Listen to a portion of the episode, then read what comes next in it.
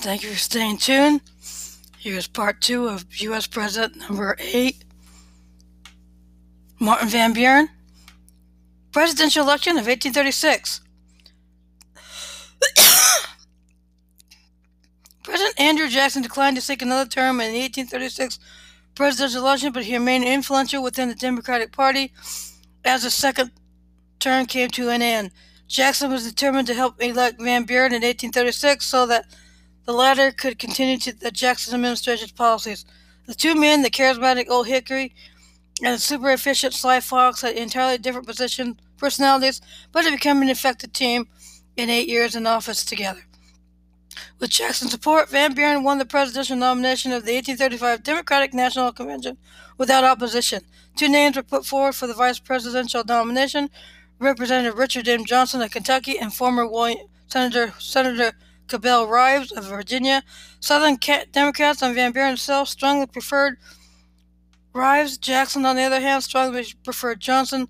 Again, Jackson's considerable influence prevailed, and Johnson received the required two-thirds vote after New York Senator Silas Wright prevailed upon non-delegate Edward Rucker to cast the 15 votes of the absent Tennessee delegation in Johnson's favor.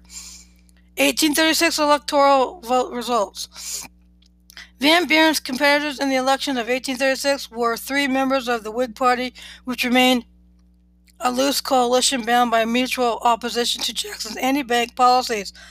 Lacking the party unity or organizational strength to field a single ticket or define a single platform, the Whigs ran several regional candidates in hopes of sending the election to the House of Representatives. The three candidates were Hugh Lawson of Hugh Lawson White of Tennessee, Daniel Webster of Massachusetts, and William Henry Harrison of Indiana. Besides endorsing internal improvements and a national bank, the Whigs tried to tie Democrats to abolitionism and sectional tension and attacked Jackson for acts of aggression and usurpa- usurpation of power.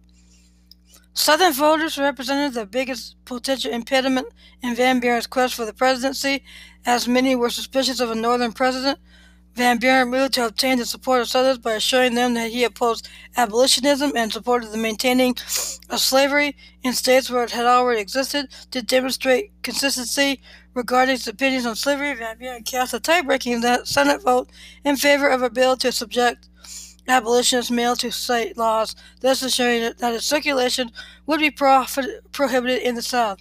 Van Buren personally considered slavery to be immoral but sanctioned by the Constitution. Van Buren won the election with 764,198 popular votes, 50.9% of the total, and 170 electoral votes.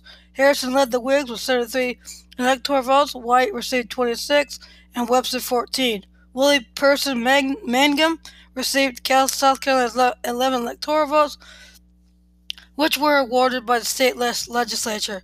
Van Buren's victory resulted from a com- combination of his own attractive political and personal qualities, Jackson's popularity and endorsement, uh, the organization party of the Democratic Party, and the inability of the Whig Party to muster an effective candidate and campaign. Whig's presidential electors voted for Van Buren for president, but voted for William Smith for vice president, leaving Johnson one electoral vote short of election.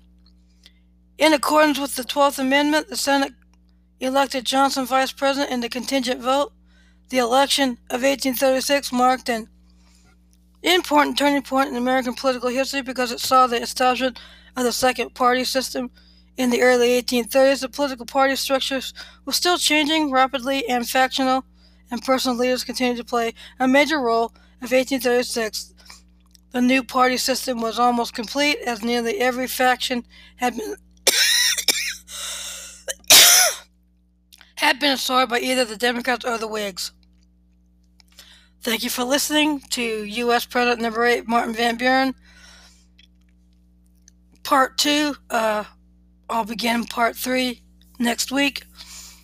I hope you stay safe, stay home if you can, practice social distancing if you do go out, wear a mask, wash your hands, use universal precautions during this coronavirus pandemic as it continues in 2021 and